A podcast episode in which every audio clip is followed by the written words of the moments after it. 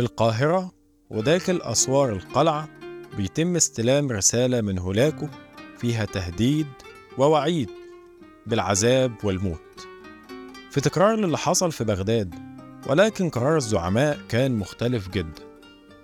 أنا عمرو سيد ودي حكاية من حكايات المعمورة قبل ما نتكلم عن اللي حصل في القاهرة لازم نرجع للي حصل في الشام.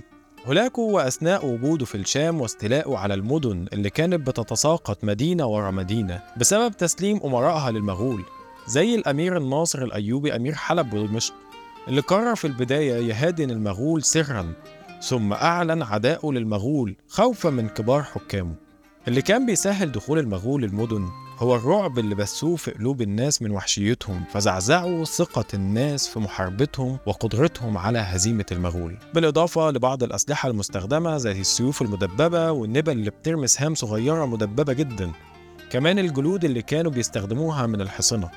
كل حاجة كانت بتبث الرعب في قلوب المنافسين والأعداء بتوع المغول. الناصر الأيوبي أمير حلب قرر مواجهتهم. ولكن بعض كباره من الجيش والدولة تخاذلوا وسلموا أنفسهم لهولاكو لأنهم شافوا إن المدينة لما بتقع وكان بيحصل مقاومة كان بيتقتل أهلها كلهم عند الانتصار.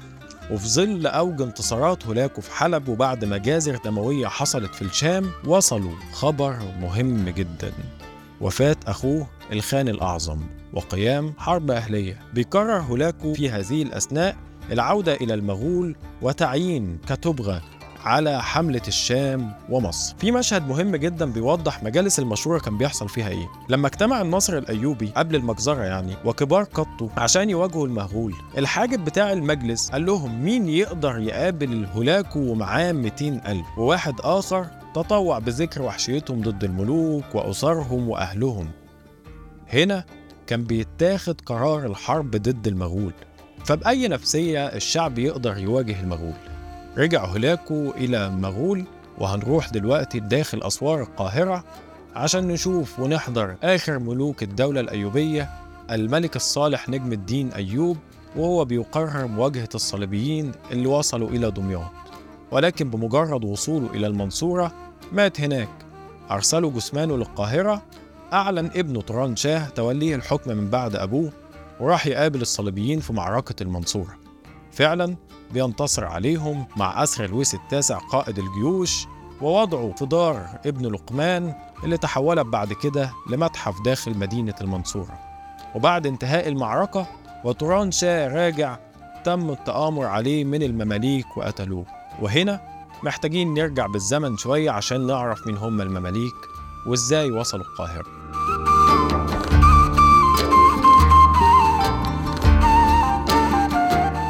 أثناء الحروب المغولية في شرق آسيا كان بيقع في الأسر أطفال صغيرين من غير أهل.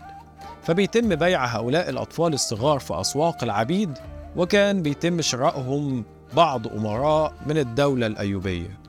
يعلموهم الفروسية ويعلموهم الدين وما كانش مسموح لهؤلاء الأطفال غير أنهم يكونوا جنود. كانت كل مجموعة من الأطفال مرتبطة بأمير من الدولة الأيوبية. بتربطهم رابطة اسمها رابطة الأستاذية يعني رابطة المجموعة الأطفال بالأستاذ بتاعهم أو بسيده. فلما قتل توران شاه ما كانش فيه وريث للحكم. تولت شجرة در مرات الملك الصالح أبو توران شاه حكم مصر في هي الأولى في عهد الدولة العباسية. وأصبح بيتم الدعاء ليها على المنابر باسم السلطانة ملكة المسلمين أم خليل الصالحية المستعصمية. وحاولت شجرة در إنها تضيف شرعية لحكمها باعتراف من الدولة العباسية. رفض المستعصم بالله الخليفة العباسي أن يوليها رسميا. باعتبار هي البلد ما فيهاش رجالة ولا إيه. تنافس على الزواج من شجرة در. اتنين من كبار قادة المماليك. هم عز الدين أيبك وفارس الدين أقطاي. تزوجت شجرة در من عز الدين أيبك ونصب نفسه ملكا على مصر. هديت الأوضاع واستقرت في القلعة شوية ثم دبر عز الدين أيبك مؤامرة لقتل أقطاي فدعا إلى القلعة ثم قطع رأسه ورماها الباقي مماليك أقطاي من فوق القلعة. هرب المماليك بتوع أقطاي إلى الشام. اطمن عز الدين أيبك لحكمه بعت لأمير الموصل يخطب بنته. مين اللي تعرف؟ شجرة الدر قامت عاملة له مؤامرة وقتلته مع المماليك قبل ما يتجوز. عرفت أم علي مرات عز الدين أيبك الأولى؟ إن شجرة الضر قتلت جوزها قامت أمرت عليها مع مماليك أيبك وقتلتها ووزعت حلوى الرقائق مبلولة في اللبن عشان تفضل هذه الأكلة والوجبة لحد النهاردة اسمها أم علي.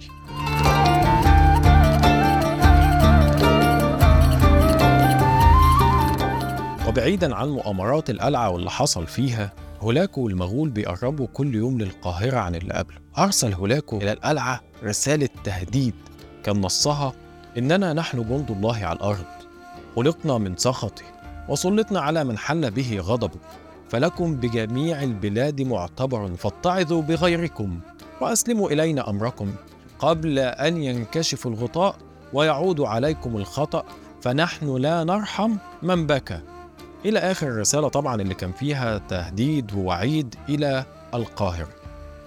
استقبل الرسالة قطز أحد مماليك عز الدين أيبك والواصي على المنصور بن أيبك وشاور بعض أمراء المماليك فانقسموا يسلموا لهلاكه ولا يواجهوه وفي بعض الأمراء ما كانش ليهم رأي قوي اتفق قطز وأمراء المماليك على قتل رسل هولاكو بعد أن اقترح بيبرس هذا الاقتراح في رسالة واضحة عشان يقطع باب العودة قدام أي حد أن يتحالف ويسلم للمغول وعلق هؤلاء الرسل على أبواب زويلة. جمع قطز المحاربين وأعلن الدعوة إلى الجهاد من خلال العز بن عبد السلام شيخ الإسلام وسلطان العلماء. طلب قطز من العز بن عبد السلام إنه يقول للناس بأنهم يدفعوا الأموال لتجهيز الجيوش ضد المغول. العز بن عبد السلام رد بفتوى إذا لم يبقى في بيت المال شيء وأنفقتم الحوائص الذهب. وغيرها من الزينة وتساويتم. أنتم والعامة في الملابس سوى آلات الحرب ولم يبق للجند شيء سوى فرسه التي يركبها صاغ أخذ شيء من أموال الناس في دفع الإعداد. لأنه إذا دخل العدو وجب على الناس كافة أن يدفعوهم بأنفسهم وأموالهم. وبالفعل بيستغنى المماليك عن كل الأشياء الخاصة بيهم وبيتساووا مع الناس فلذلك دفع أهل مصر إلى المماليك وإلى الجيوش تستعد لمواجهة المغول. أما عن المعركة دق طبول الحرب وقرر المظفر قطز مواجهة المغول في 14 رمضان 658 هجرية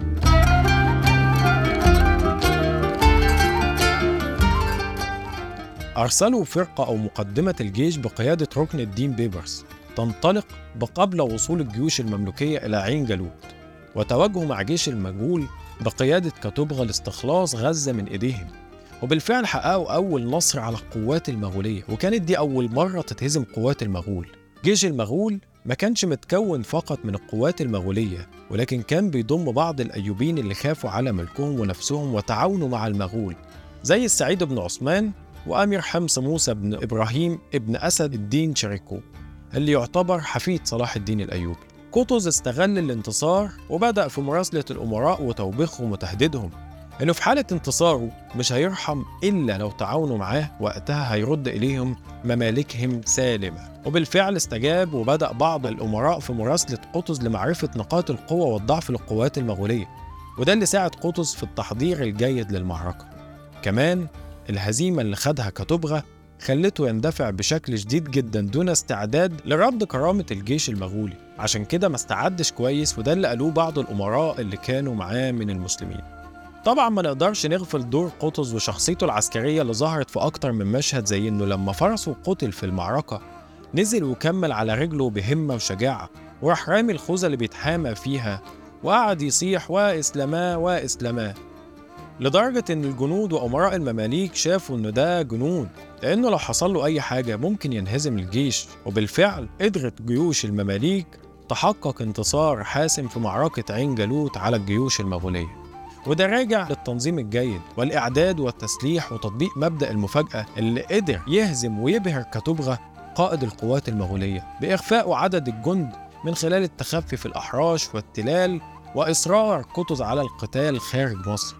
رغم هزيمة المغول إلا أن قطز قرر ملاحقته بالجنود وأمر الجنود إن هم يتبعوه إلى مدينة بيساند في الأردن وأرسل وراهم بيبرس لحد حمص حتى تم إبادة كل قوات المغول والمدد كمان اللي كان بعته هولاكو بعد المعركة وهدوء الجو وسيطرة المماليك على العالم الإسلامي باعتبارهم الحامي الأساسي واللي قدروا إن هم يدفعوا ويواجهوا الموت الأسود المغول. أثناء عودة قطز إلى مصر ودون الدخول في تفاصيل تاريخية قتل قطز بتدبير من المماليك البحرية. وطبعا في حد هنا هيسأل وكان في مماليك تانية غير المماليك البحرية؟ أقول لك آه كان في مماليك البرجية اللي كان منهم قطب وبيبرس كان من البحرية. وطبعا في وقت تاني هنحكي القصة بتاعة خلاف المماليك وبعضهم البعض. أتمنى تكونوا استمتعتوا واتبسطتوا برحلة المغول إلى القاهرة وكيف انهزم المغول على أبواب القاهرة. Música